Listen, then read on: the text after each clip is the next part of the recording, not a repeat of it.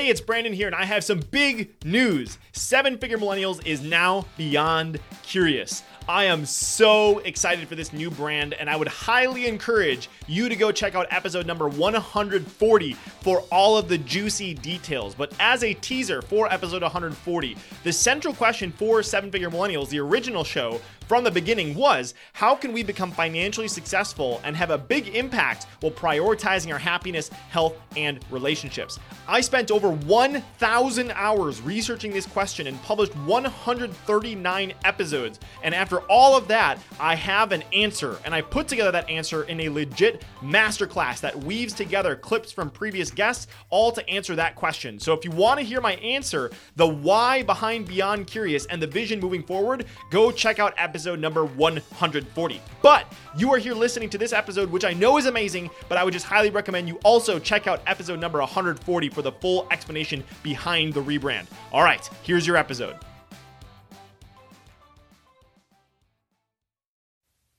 Well, hello there, my friend, and welcome to today's episode of Seven Figure Millennials, where together you and I are choosing to do things differently. We are committing to prioritizing our happiness, health, and relationships while building a business that creates a meaningful impact in the lives of the people that we love and generating the wealth for us to design a beautiful life on our terms. Keyword meaning being our terms. What does success mean for you? And if you are here as either a first time listener or a seasoned listener that's coming back week after week, I just want to take the time to tell you how much I appreciate you, seriously, for coming every single week and investing in yourself to learn and expand and grow. And every single week, I'm interviewing people that are making a massive impact in the world so that I can pull out their best knowledge, skills, and experiences to teach you to do exactly the same. And man, oh man, am I so excited to introduce you to today's legendary leader of impact, Jon Levy. And in this episode, you're going to learn so much, but I want you to look out for three specific things.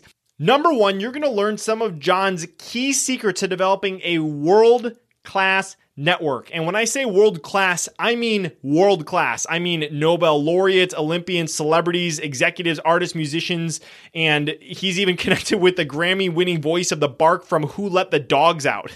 he he's created this secret dining experience where he puts all these people together and they can't discuss their career or give their last name, but once they're seated to eat, they get to reveal who they are. So he's built this crazy, crazy cool network of people that are really interested in attending his dinner. So you're going to learn directly from the man who's created this experience and develop these world class relationships. So look out for that. Number two, you're going to learn what the IKEA effect is and why it's the fastest way to build trust between people who have nothing in common and number three, what the mere exposure effect is and what it has to do with making the Mona Lisa the most famous painting on earth. So you're probably wondering at this point, who is Jon Levy? Well, Jon is a behavioral scientist specializing in human connection, trust, and influence. He is the author of the New York Times bestseller, You're Invited, The Art and Science of Connection, Trust, and belonging. And he's also the founder of Influencers, the group that I just described to you before, the secret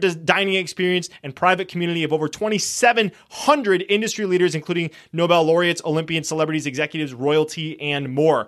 Huge shout out to Michael Roderick for making this introduction and this episode happen. And you're actually going to hear in this episode how Jon has actually made a massive impact in my life. So I'll let you listen in on how that happened in this episode. But I think just to kind of wrap things up and to introduce you to Jon, I want to share a quote that was actually on the top of his other book, The 2 a.m. Principle. But it says, Jon Levy is what happens when you mix a behavioral scientist like Robert Cialdini with Indiana Jones. so I think that quote really says it all. Jon is truly someone that lives life to the fullest by creating incredible experiences with interesting people. I'm so excited for you to listen to this episode, and I just have to give one teeny little apology, and that is I was a total dork, and I think I didn't actually use my normal mic that I use so my sound quality on my end might be slightly different than what you're used to. So I apologize for that. But this is an absolutely incredible interview. And so I'm super excited to introduce you to my new friend, Jon Levy. If you had to pick between A, making a ton of money, B, being happy, healthy, and surrounded with people you love, or C, making a meaningful impact on the world, which would you choose? The good news is that today we don't have to choose. So the question is how can entrepreneurs like you and me, who have a vision for our lives and aren't willing to settle for anything less, How can we become financially successful and have a big impact while prioritizing our happiness, health, and relationships? You and I are on a mission to find out, and we have an incredible journey ahead of us. My name is Brandon Fong, and welcome to the Seven Figure Millennials Podcast. Mr. Jon Levy, welcome to the show. Super excited to have you here, my friend. This is going to be so much fun. I already know it. I am super excited to be here. I have to say, I do or have done a lot of podcast interviews. I don't know many people who really do the prep like you do, and I have to say I have actually forgot to that. I forgot to prep for yours, so that's a that's a, uh, a an, an embarrassing thing. I'm just right kidding, now. just kidding. Um, so we have we have so much to dive into. I, I want to start by actually publicly thanking you because I, I, I don't think I've, I didn't share this with you before we started recording, but I think in some alternate universe, my my life would be slightly different without your work. So um, I can't say with 100% certainty, but I told you beforehand I came across you for the first time on Jonathan Levy's podcast, and that was before I knew him. And oh, your listeners, th- those are two yes. different people. I'm not that yes. person. Yes, thank you for clarifying that. That I really already made the jump in my head. So somebody, another another doppelganger, John John Levy. Although they say their d- name different, but I heard your episode and you shared something about the IKEA effect um, mm-hmm. that blew my mind, and I that's kind of what spurred me to end up reach out to Jonathan, and I developed that whole relationship with him, and that kind of kicked things off. So I immediately applied what you learned. So it's come full circle, and I'm super excited to share your work with uh, with the, the people that are listening in today. So excited. Uh, yeah, so so that was a fun interview too. So, uh, yeah. Anyway. Good. Well, so let's start in a really fun place. Uh, I would love for you to share about how the Adventures of Peter Pan has shaped your life perspective to kick oh, things wow. off. uh, so when I was a uh, uh, when I was coming of age, let's say, I went back and I'm dyslexic, so I'm a terrible, terrible reader. I listen to mostly audiobooks. Uh, if you're listening to me right now, I encourage you grab the audiobook version of my my book. Uh, and uh, so I went back and I read like all those children's books that you know you were supposed to read when you were a kid, and I didn't because I really just couldn't. And uh, I came across this philosophy that James M. Barrie, the author, kind of shared about what it is to live in a life of wonder and adventure, and I was really inspired by it. And I kind of asked the question, what would it be like if I could grow up without growing old? Mm-hmm. And what is it that really matters to keep us young? And what I kept coming back to was that this idea of wonder and curiosity and awe really like if you if you could capture that in your life if you could see the world with the same kind of curiosity that a child does then that's a pretty amazing life and the Barrie had these characters, the Lost Boys, and yes, they're boys, but it's just because he believed that girls are smarter and would never find themselves in the silly situation of ending up lost, essentially. And so uh, that's the only reason it's it's just boys. Uh, and so I I was really inspired by it, and I kind of took on this view of the world of, hey, I want to learn about everything. I want to go on adventures and explore the world and see all the novel things there are to see. And so I, I put myself into like these crazy situations. At one point, I was, uh, every year for a year, I went to the most, uh, crazy event in the world, wherever it was. So I went to Running of the Bulls and I actually got crushed by a bull in Pamplona. I almost died. I went to Burning Man. I went to uh, Toronto International Film Festival, and I uh, at one point I within ten seconds of meeting the woman who works behind the counter at duty free in Stockholm Airport, she quit her job and decided to travel with me and my family for a week. I want to know what that conversation was like. yeah. I battled that year Kiefer Sutherland in Drunken Jenga, and uh, won an invitation to his family Thanksgiving that he forgot I invited him to. So when I showed up, he was like, "Who are you?" It was like a week later. It was amazing. Absolutely. Amazing. Well, that those are that's incredible, and thank you for embodying that sense of adventure by by doing what you say. I let, let's let's zoom in just to give people a little bit of sense of the adventure that you've been on. One of the other stories I had heard you tell was getting lost in the backwoods area of Myanmar. you got in a little bit of a, a bike oh. riding incident. Would you mind sharing what happened here? yeah. It, so the, the issue is that I tend to say yes to just about everything. And I in retrospect, I probably shouldn't. But um, Myanmar, some people know it as Burma as well.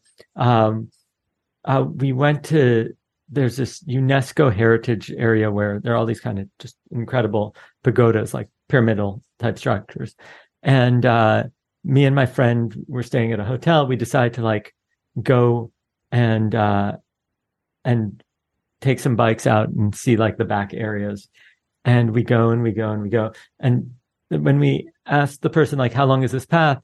He's like, "Oh, it's an hour." Or it was two hours, whatever it was. And we're like, oh, okay and we kept going and we kept going and we're like two hours in and we're like this is so like strange what's what's going on here like we haven't we should be back an hour ago he had the guy we thought he was saying round trip it was each way and so we ended up in like the middle of the in the dark there in the back roads like avoiding um uh, avoiding being like hit by cars that couldn't see us because we were on these bicycles. Like it was absolute insanity. I flew off the bike at one point, fell on the ground, oh kind of injured myself. Uh, eventually, I think what we ended up having to do was to convince a group of local strangers to, like, they didn't speak a lick of English, to give us a boat ride to our hotel. And while we were waiting, they invited us to do shots of homemade whiskey and this homemade whiskey was so strong, they would pour some on the table and set it on fire in between shots. Uh, and and none of them spoke English. It was like seven people living in a house together. It was just one of these things like I should have known better. But you know, in retrospect, I'm lucky it all worked out that's that's crazy. I could just it's probably one of those moments like what is really go is this real? Like what is what and, is and, life oh, right now? Here's I'm the best watching... part. I'm still friends with one of them on Facebook.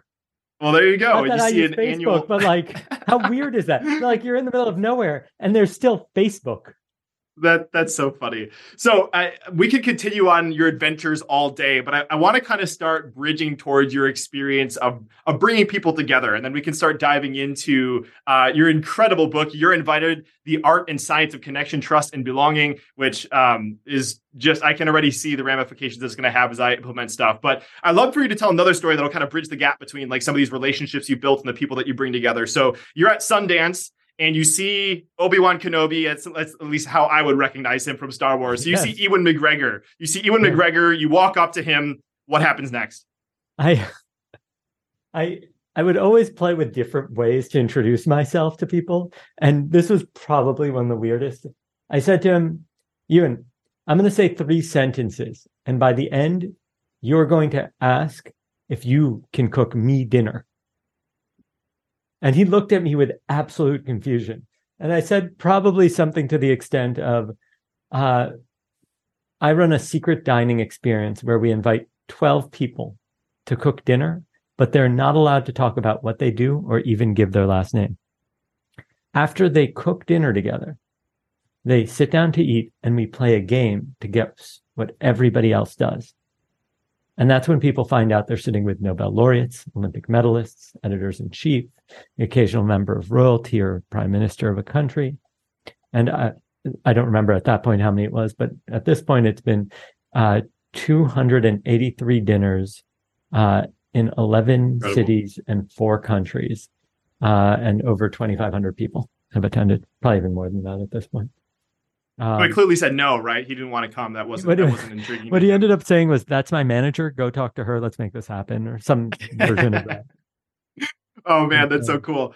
I I I can just picture that that stunned look on his face as he hears that question. It's just like, what do you what do you what even do, you even do with that? Like, that's so, just a, could you imagine like even I walk up to you in the middle of the street if I was like, I'm gonna say something and when I'm done, you're going to ask like you're this gonna... is the equivalent of me saying like you're going to ask me to make out with your girlfriend or something. Like it's it's just so absurd. It's yeah. But, you know, one of the things that I really looked at over the years, I, it kind of goes back to what you asked about about the Lost Boys and this wonder and awe is that the brain responds to novelty in a very unique way, which is that, and, and I'd put it kind of like on a spectrum, which is that if it's new and different enough, it'll get our attention.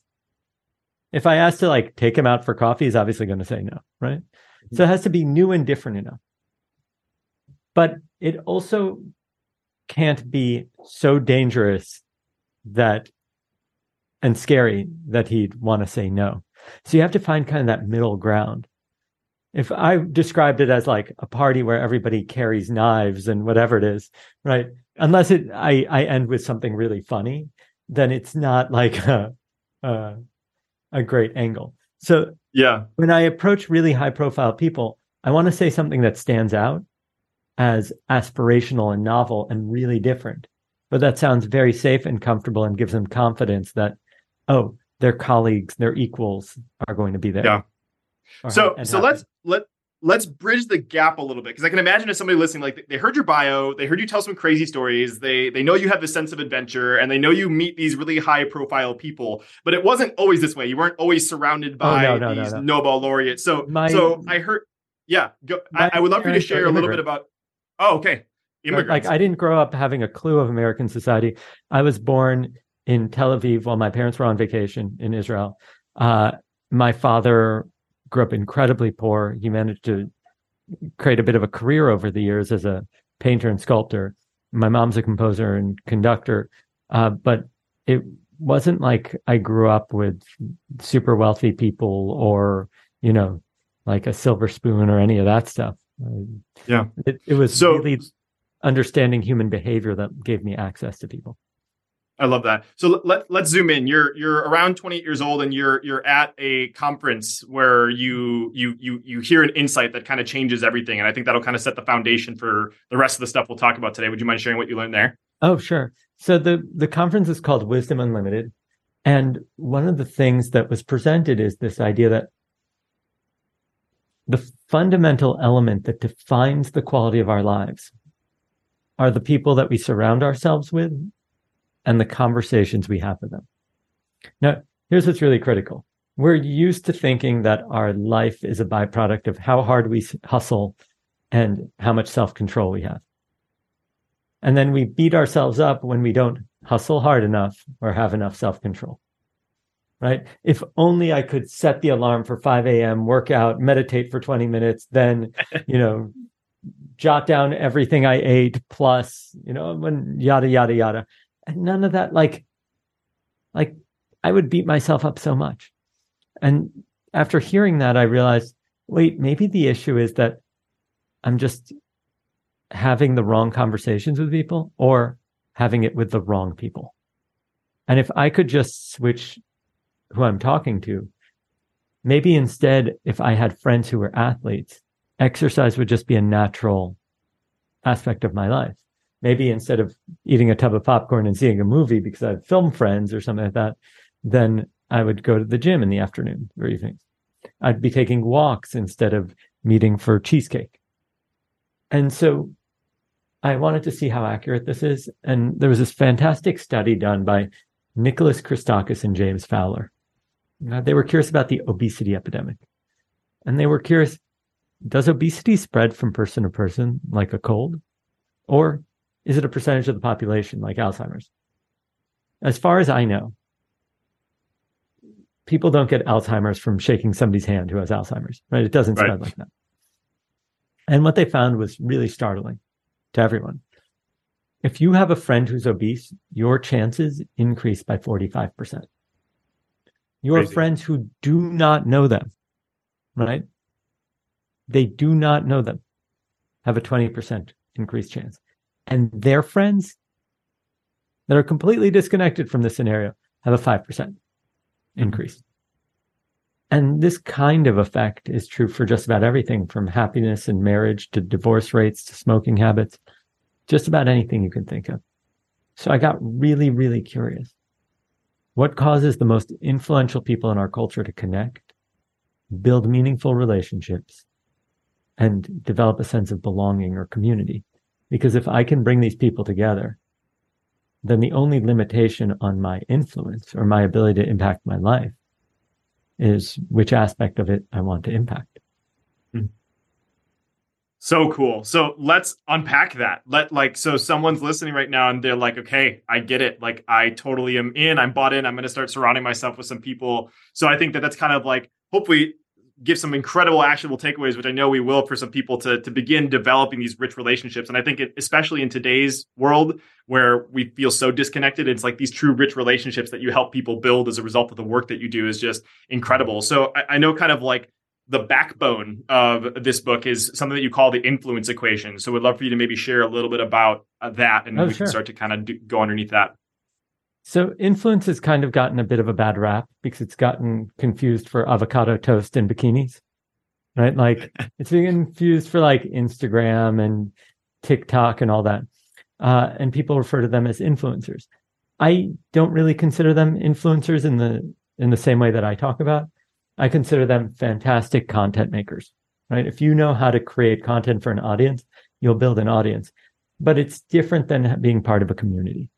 It's different than uh, just the mechanics of traditional influence. Like it's part of it, just not all of it. Mm-hmm. So my view is that if you want to be, if you want to have influence, ability to impact an outcome or a person, it comes down to who you're connected to, because it's hard to impact people you just have no connection to. It's possible, it's just really hard. The second is uh, how much they trust you, because influence is a opt in, right? It's not force. I'm not threatening you. So the greater the level of trust, the more likely that influence will impact you. And the third is the sense of belonging you share. So you'll notice that if I have a lot of friends in common with you, and I'm now impacting them. I'm getting them to, let's say, eat healthier. You're more likely to eat healthy, just like that study we talked about. So it's who you're connected to, how much they trust you, and the sense of belonging that you share. Mm-hmm. And if we can understand what triggers each of those, then it's pretty easy to understand how to become influential in the things that matter to you. Yeah. So let's let's start by zooming in on a little bit of both of those, uh, or all three of those, if we could, maybe, because I, I mentioned kind of in the intro when I heard you share on your twins pod, not actual twin, your your name yeah. twins podcast, Jonathan Levy. My doppelganger. The thing that stuck, mm-hmm. your your doppelganger, uh, the IKEA effect was just, and I've shared this with so many people as a result of hearing it for the first time. So I know this is kind of like an incredible way to build trust. It's it's it really made an impact in my life, but would love for you to share that for some people. Sure. So in our culture, I'm going to make a claim that's not really fully true, but just enough that I think most people would agree. We have a tendency to try to buy our relationships or impress people, or try to. And a simple example is if Brandon, I don't know if you're in a relationship, but let's say you're not, you see somebody that you're attracted to, and you say, Hey, I got Beyonce tickets. Do you want to go on a date? So now you're hoping that their lack of interest in you will be made up for by the interest in Beyonce, and maybe that'll rub off on you. And that's how we do things. It's, hey, um, I'd like to talk to you about my company. Can I take you out for dinner? And so right now, what we're doing is we're exchanging time for some kind of utility. That's not a relationship. That's a rental. And so, if my objective is to create a greater level of trust, then you coming to the party that I threw with a gift bag doesn't actually do that. You probably throw out the gift bag after anyway. So the question becomes what actually does work? And the weird thing is that it's kind of the opposite. It's called what you mentioned, the IKEA effect. And that's that we care more about our IKEA furniture because we have to assemble it it turns out that anything we put effort into, we care more about. And if you have a pet, a kid, if you've ever worked on a large project, the more effort we put in, the more we care about it. The more we tend to trust people we put effort into. And I think the simple argument for this is that we didn't survive because we're the fastest or the strongest. As a species, we're not. We survived and thrived as a species because we invest effort into one another and we grow social bonds and communities. And so the key here is to flip the entire script. Rather than trying to win you over, I want to find ways for you to invest effort into me and for me to invest effort back into you. And that is known as a relationship. And that is how trust grows. Yeah. I so the immediate way that I applied that kind of I alluded to is when I reached out to the other Jonathan Levy is I had I had kind of reached out with a project to to help him with, and then that turned into like this mentor relationship, and it just quickly quickly grew from there. And so I think that that's there's so many small little micro ways I, you can you begin to experiment with that. Super interesting there, which is that everybody always wants somebody to be their mentor, uh, or at least especially when you're like early on in your career. Mm-hmm. And what I've generally noticed, and this isn't based on research, this is kind of just noticing is that if I ask you to be my mentor, then I'm asking you to do a part time job for free. Yep. That's a lot of effort.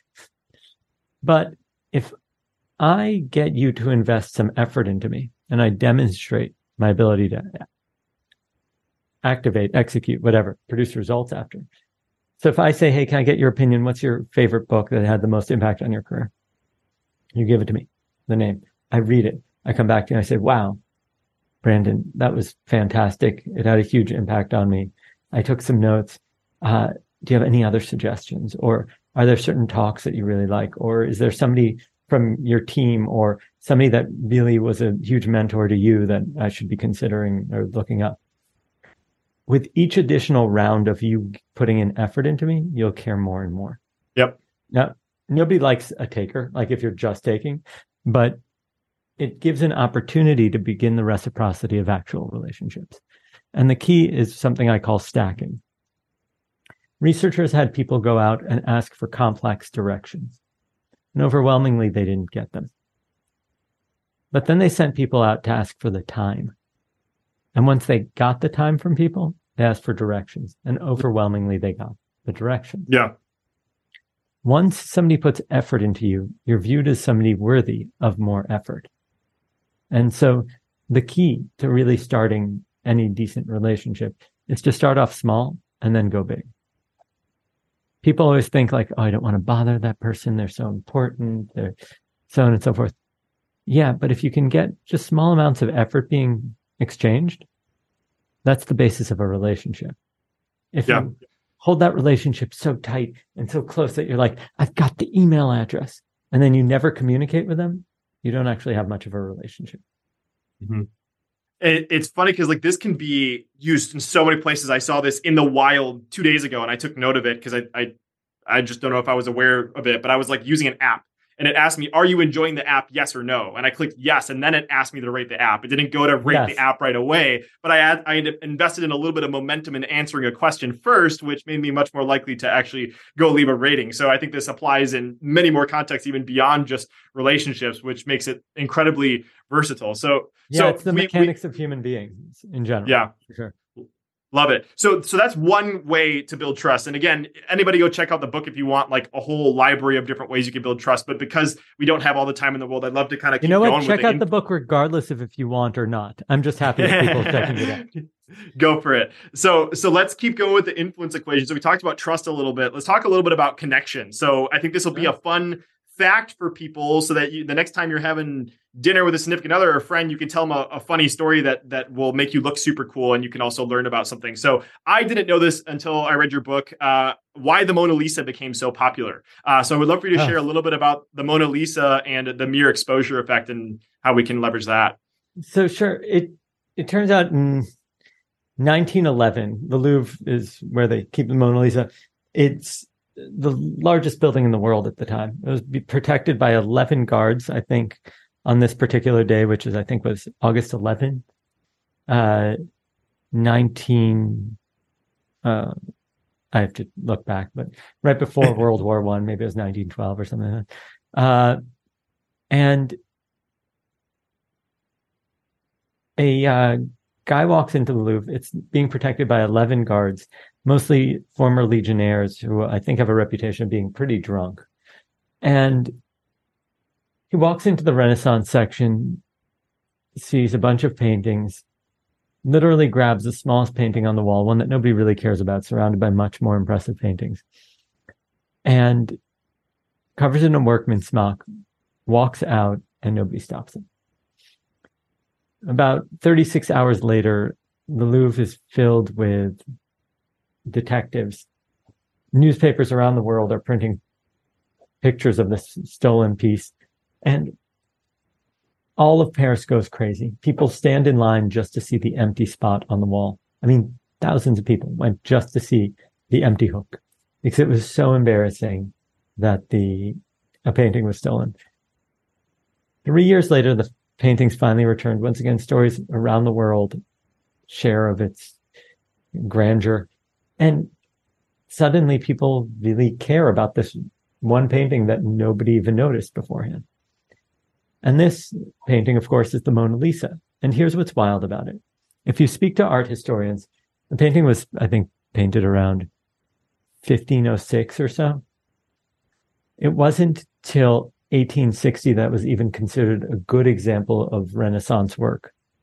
But when you compare it to other great pieces, like it's not such an amazing painting. Don't get me wrong, it's done by a master, it's a solid painting, but compare it to the Sistine Chapel or the Right. uh, Last Supper or any of these other pieces, and it's like, you know, it's matchbox size. It's like super it's a teeny. postage stamp, basically. Yeah. it's like it's super small. It's like a little bit bigger than a couple of sheets of paper, right? yeah. Uh, and that's what's amazing about it is that for human beings, frequency of contact with something really, for a large portion of characteristics, defines how much we like it. And that's how it is with the Mona Lisa. The Mona Lisa isn't such a great painting. It's kind of more like the Kim Kardashian of 1911. It's famous for being famous. And that's how we are as people, is that we tend to like those that are familiar to us. Amusingly, the thing that's most familiar to us is, of course, us. So anything that reminds us of ourselves, we tend to like disproportionately. Ah. Let's let's talk a little bit about implicit egotism because you left it right there. Like like what Yeah. so so talk a little talk a little bit about hinge and initials and all, all that good Oh, stuff. sure. So uh, me and my colleague, Dr. Moran Cerf, uh, at the time he, he was at Kellogg, and actually I think he still is at Kellogg. Uh, he and I were able to do a project with Hinge, the dating app, and we looked at what actually causes people to date. And you know, there are all these like theories like opposites attract and all that kind of stuff. And when we started looking at the data, it was pretty obvious the more similar you are across every characteristic, the more likely you are to date. And that goes down to your initials. So if you have the same initials, you're 11.3% more likely to date. That Crazy. doesn't mean that like, oh, everybody's going to go out and date somebody with their initials. That's just ridiculous. But it means that there are these really small things that impact our behavior pretty dramatically, and we do not notice them. If I said, oh, you dated this person because you went to a liberal arts college and so did they, you'll be like, no, that's not it. You know, I like them because of their sense of humor. Sure. But when we combine the fact that you w- both went to the same type of university, uh, that you have uh, the same religion, the same, you know, I go topic by topic, we've just seen that suddenly you have like an 800% increased chance that the two of you will date. And that's pretty wild. An eightfold chance that you will date somebody is a pretty big deal. Yeah. And so, um, essentially, the only place that that didn't work, and this is really funny to me, is introversion and extroversion. And that's because introverts and introverts never talk to each other. You need at least one extrovert to get a conversation going. That's great. I love that. I mean, I think again, there's just all these the ability for you to use these is only limited by your creativity. Like what are the different ways that you can integrate these and I'm sure you found so many different nuances in applying these in your life. So so we talked about the the equation with trust and connection. I'm actually going to intentionally leave out sense of community just so there's an open loop. So another another excuse for people to go go check But- out something else. But one thing I go ahead. I do want to point out, and I think Yeah. this is really important. When we talk about connection, there's this tendency to say, "Hey, oh, I should go out there and network. If I want to be successful, I need Yeah. these relationships. Okay, I'm going to go to this party or this event for people in my industry, and I'm going to get a lot of cards, and I'm going to email them, and I'm going to have a really good network to call on." And here's the biggest problem with that.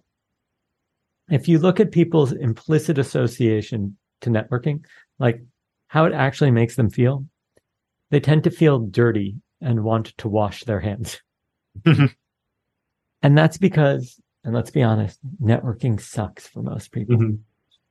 Talking to a complete stranger and trying to find something to talk about and hoping that that complete stranger has the business value to you and all that, like it kind of just sucks. But here's what's really wild.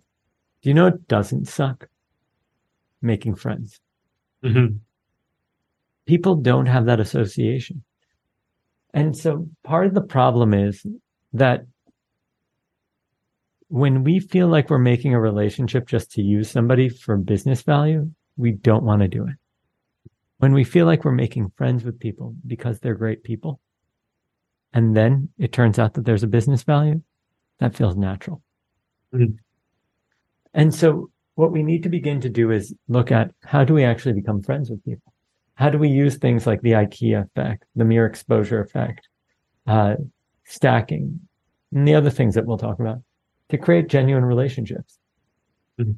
So here's a simple example. If I said to you, Brandon, I know you wanted to meet. Is it okay if we go do a workout together? I feel like it'll allow us to get to know each other better. Mm. Now, that's me being completely transparent. I want to be friends with you. I know that the IKEA effect will kick in. And so I say, hey, I think it'll be more conducive to us building a relationship. I'm doing it with full transparency. There's nothing manipulative about it. You'd probably prefer the workout versus being awkwardly at some coffee shop eating some food you don't want to eat Terrible anyway. Pastry. yeah. And so it's just a much more natural way to build relationships is through activities or through shared effort. Yeah. Not to mention, I think I don't know if I heard this from you or somewhere else, but like I think when you do, isn't it when you do a physical activity with someone that creates a whole different level of bonding when you're like exerting yeah. some kind of if you're energy? both experiencing pain and like all that kind of stuff. So you can. Uh, there's a whole bunch of different studies. I don't know all of them at all. Right? There's always more research than I can track. Um, but yes, there's some pretty compelling evidence to suggest that. Love that. Well, let's let's talk. Let's keep going here then, and talk a little bit about more ethical ways that we can develop relationships that are based on friendship and kind of create environments that are conducive to building friendship. So, I one thing that I admired a lot about the book is you gave me language that I kind of had, but I didn't quite have mm-hmm. until you kind of consolidated it. So, just to kind of the super high level, what I got is just like the four groups of influencers. You got global influencers, the Oprah and the Bill Gates, then the the industry influencers, the people that are impacting industries, and then community and personal. I think some of those are kind of uh, explanatory, and I think the for simplicity's sake, it'd be easier to maybe to just zoom in on one of those, and you have a whole group called the influencers. So maybe we can we can zoom in there. So I, I'd love to maybe use some different examples to kind of paint a picture for some people on the ways that you've designed experiences to facilitate these relationships. So I, I want to get to mm. some of your dinners, but I would love to start with a, one of my another one of my favorite things I saw from the book was another example of um, somebody intentionally designing an outcome to uh, facilitate a positive outcome, and that was or experience to facilitate a positive outcome, and that was Disney. So uh, mm. Disney developed a monorail to do something crazy. Would you would love for you to kind of share a little bit about this, and we can talk about sure. what a path is. So, I was at a conference a few years ago in Orlando. One of the people speaking there was from the Disney Institute, which is their research group. And he asked this question Why is it that when people come to Disney, right, assuming you haven't gotten all your stuff ahead of time or you're not staying on premise, you drive in, you park your car, go up an escalator, buy a ticket, and then board a monorail or boat ride that takes 23 minutes that takes you to the front gate. Couldn't we just have put the ticket counter at the front gate? And so some people like this is an anticipation? Some people like to reduce, you know, overflow of people standing in line, all that kind of stuff. And he said, well, anticipation doesn't make sense because nobody accidentally ends up at Disney, right? It's planned usually months in advance. Uh, and the answer was, and we had to kind of read a little bit between the lines because they don't ever like to use this word. But uh, I think it's the average household income. I looked this up after in the US is $44,000 after taxes. give or take. A five day family pass at Disney, I think is something like $1,200. So when you spend that kind of money suddenly in your relative to your earnings, that's a really concerning number, right? That's mm-hmm. like your mortgage payment and your car payment and whatever all rolled into one. It's a big deal. And so unsurprisingly, people don't necessarily feel that great right after. And Disney's supposed to be the happiest place on earth.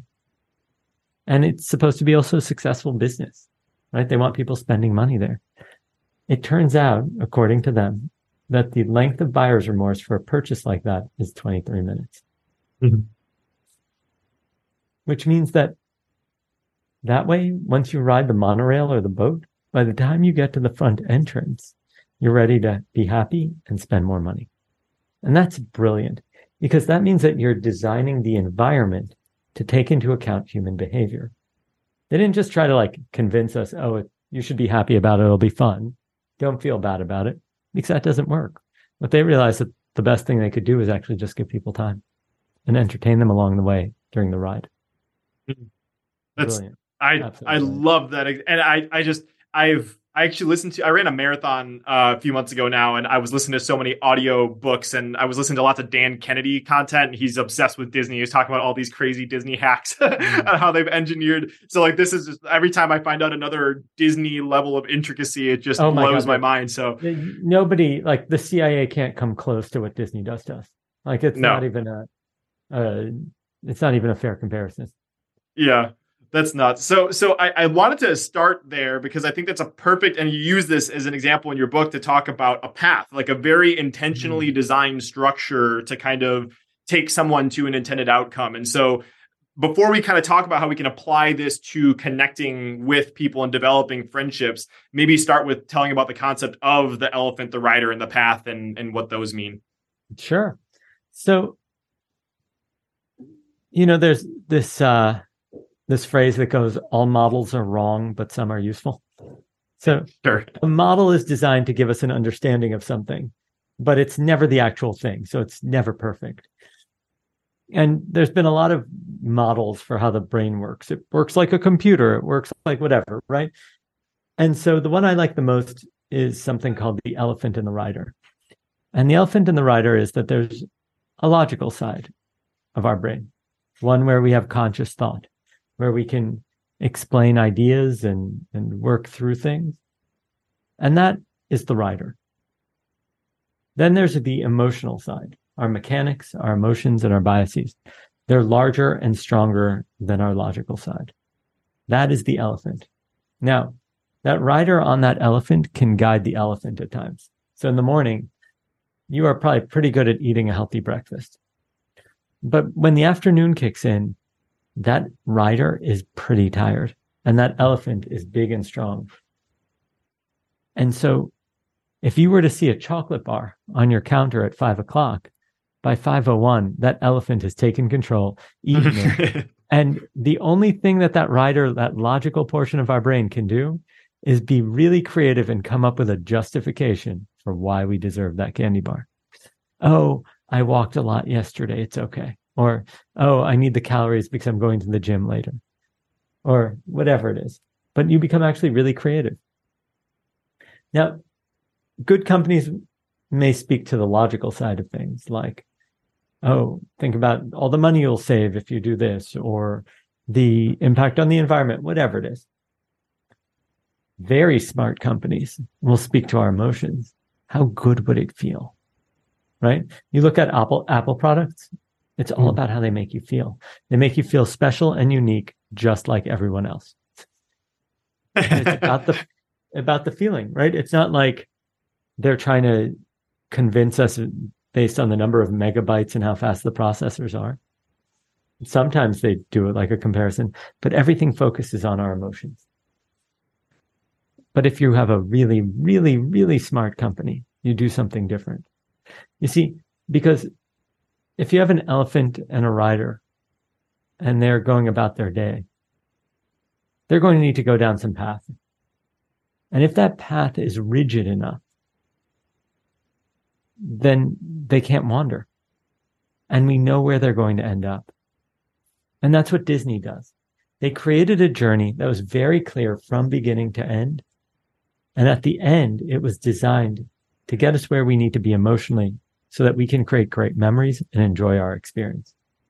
Because if what we remember is negative things about our experience, Disney hasn't fulfilled its mission of being the happiest place on earth.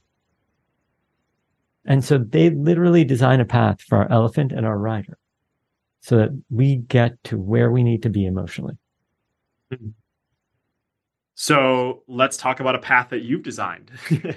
um, would, would, would love for you to share, and then maybe we can kind of reverse engineer some of the magic. So maybe just kind of share what happened, and we can kind of maybe unpack. Ooh, you what, think I'm going to give did. away all my secrets?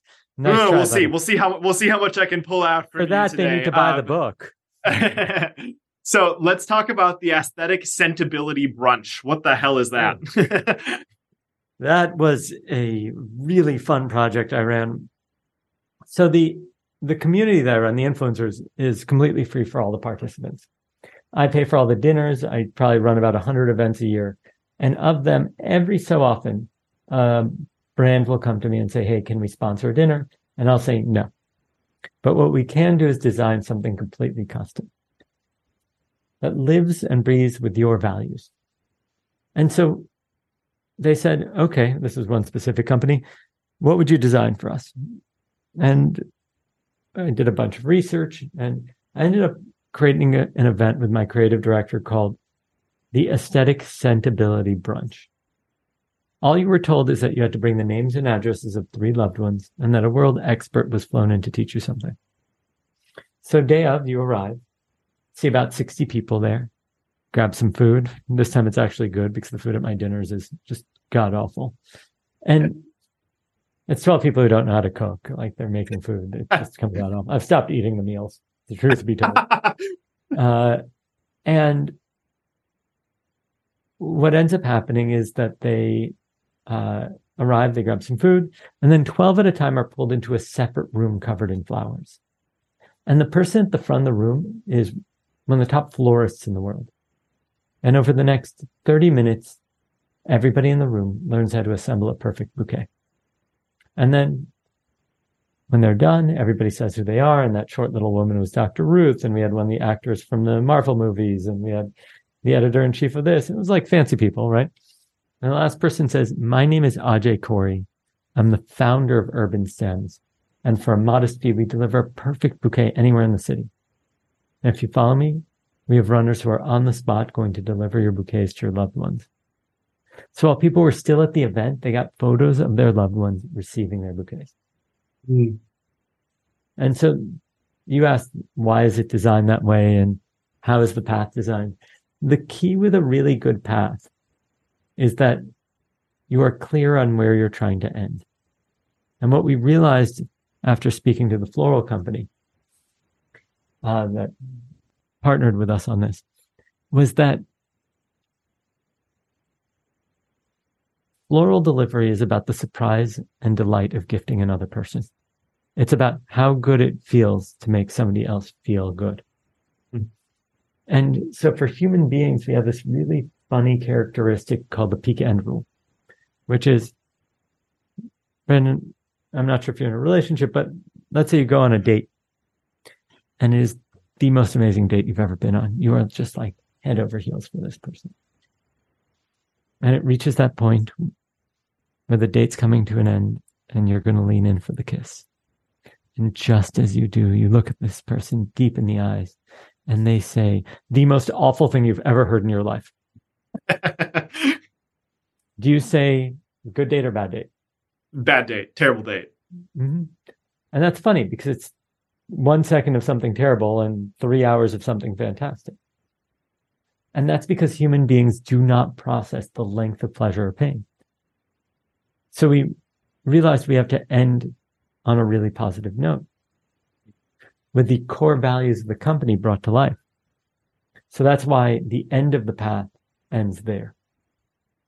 Now, the stage before that, when we engage and interact with them, we want them, them to care about the brand. So it wasn't, oh, look at these beautiful flowers. Let us tell you about them. It wasn't, here's how the shipping works, or here's a coupon. You can order some flowers to whoever you want.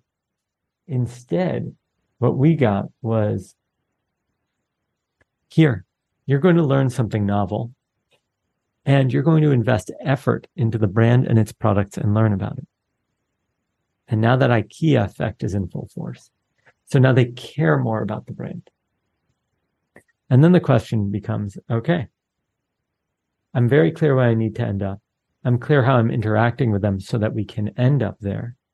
Now, how do I invite people so they actually want to participate in this thing? Now, for this, we relied on a different characteristic of uh, human behavior known as information gap theory. And information gap theory says that when there's a gap between what you know and what you're being presented with, you'll fall into one of three scenarios. If the gap is really small, there's no new information, then you just move on. If the gap is way too big, like we start talking about equations in theoretical astrophysics, then the gap is too big. You're not going to be able to cross it. And so mm-hmm. it's scary or uninteresting. But if it's wide enough that you feel like you can cross it, but not so big that it scares you, it creates curiosity. And that's like an itch you cannot scratch. Until you find out the answer, you are going to keep thinking about it. Mm-hmm. So when we invited people, we told them exactly what to expect. And that was a mystery. We told them that there'd be 60 people there, that they had to invite, uh, bring the names and addresses of three friends, and that a world expert was going to be there, and that it's only dinner alum. So there will be all these fancy people. So now they're wondering, what's going on here? Who's going to be there? What's the activity? Who's the expert? And we named it the aesthetic scentability experience. So now you keep repeating it. Is it supposed to be sensible? Sentable? Aesthetic? What's going on here? But in retrospect, it makes sense because aesthetic means visually pleasing, like flowers, and scentable, meaning that it's able to be scented or smelled, right?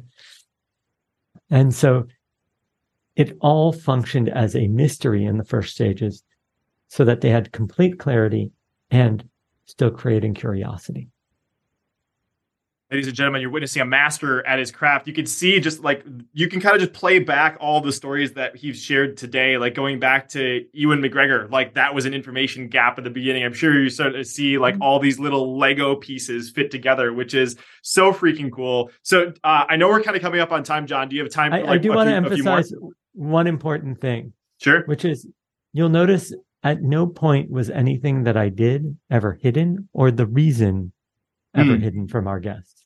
Meaning, if you said, Jon, why did you end it like that? I'd say, because we know that if we end in a special way, you'll remember it more and you'll value it more. I wanted you to get a sense of the company's core values and what they stand for. It's not because I'm trying to like get one over on people. It's that this is the mechanics of human beings and this is what they value. And so fundamentally, everything we did and designed, we designed from a core layer of benevolence mm. that we design it for their enjoyment. Right. Like, frankly, I don't make any real money off of this stuff. I, I support myself uh, from speaking. These events I do because they're cool, because it allows me to have a playpen in an experimental space to do cool things for the people I really care about and frankly use somebody else's budget to do it because I wasn't about to spend thousands of dollars on flowers myself. That's amazing. Um, like I said, Jon, I know we're coming up on time, so I want to be respectful. I have I have one other question that would fit right in here, and then one other. If I were going to do some ninja jujitsu and I was going to end on a question that would be a peak end rule for you, I have one of those. But I'll let you I'll let you pick where we where we go from here. Do we want to wrap things up, or do you want one or two more? Uh, let's. Uh, I, think I need to wrap things up. Okay, sounds good. Well, then I'm just going to use this this this very last question as kind of like the concluding thing. Um, and it maybe can just a really short story. I found in the ending of your uh, book in your acknowledgments, you you gave a shout out to your wife. Uh, and and I saw at the very end something that was really intriguing to me. You had said something about I look forward to 77 more years together. I love you, and I thought that was very beautiful. And so I assume that meant that you have a goal to hit a hundred year anniversary. Is that correct? Or tell me a little bit about that. no, that. No, no, It's actually uh, the we're only going to be married for 80 years and then we're getting a divorce. And the reason is that first of all, I'm 80 years of marriage. I think I'll be 117 or something like that. Okay. And uh, so, you know, I'll be on the prowl for somebody, I don't know, younger, whatever. But that's not, that's not the real reason. The real reason is that um, if you look at a lot of the research on how relationships degrade, it, it kind of points to a few key factors. One is that we don't put in the effort to make sure that the other person's appreciated and respected and cared for and a few other factors. And that's because it's viewed as uh, a forever thing. And then it's easy to take it for granted. But if there's a clock ticking and it's constantly going down, and I only have that much more time with her, then I better cherish the time I have. Mm-hmm. And I better put in the effort now to make sure that I get to hold on to her for as long as possible. And so that's why we're limited to 80 years. Not because I actually think I'm going to divorce her. Not that I even think like I'm probably not going to be alive when we hit 80 years of marriage, but just the fact that I am consciously aware on a daily or semi daily basis that this is not a relationship I'm willing to take for granted and that it's going to have an end. And that means that I need to really put in the effort uh, to make sure that whatever limited time we have together is valued. That's so beautiful. I we'll we'll end there because that was just so good. I think anybody can skip back and just listen to the the poetic nature of that. So I'm just going to really quick have a conversation with you listening. I just want to say you could be listening to any other podcast, you could be doing any other thing right now, but you clicked on this episode with Jon and myself, and man, this has been a blast. And I, I think you have so many different opportunities to apply this. And and as you heard from the beginning, my life has been impacted by Jon's work, and this can absolutely change someone's life if you share an episode. One person shared that episode with me, and I don't know where my life would be if I hadn't heard that one thing. So maybe you can share this, and it's the IKEA effect. Maybe you talked about one of these crazy stories. You just want to put a smile on someone's face that can absolutely make someone's day. It'll make my day if you share it. It'll make Jon's day if you share this episode. And um, I appreciate you so much for listening. And Jon, any final things you want to say before we wrap up officially for today? Yeah, uh, just for all you listening out there the fundamental element that defines the quality of our life are the people we surround ourselves with and the conversations that we have with them. In fact, relationships are so important that when you look at the great predictors of our longevity, number two is strong social ties like close friends and family. And number one is something called social integration. It's the number of people we come in contact with on a daily basis. And we all try all these crazy things like going to the gym all the time and working out and cleanses and all that kind of stuff. But the fact of the matter is that none of that stuff comes close to the impact of meaningful relationships.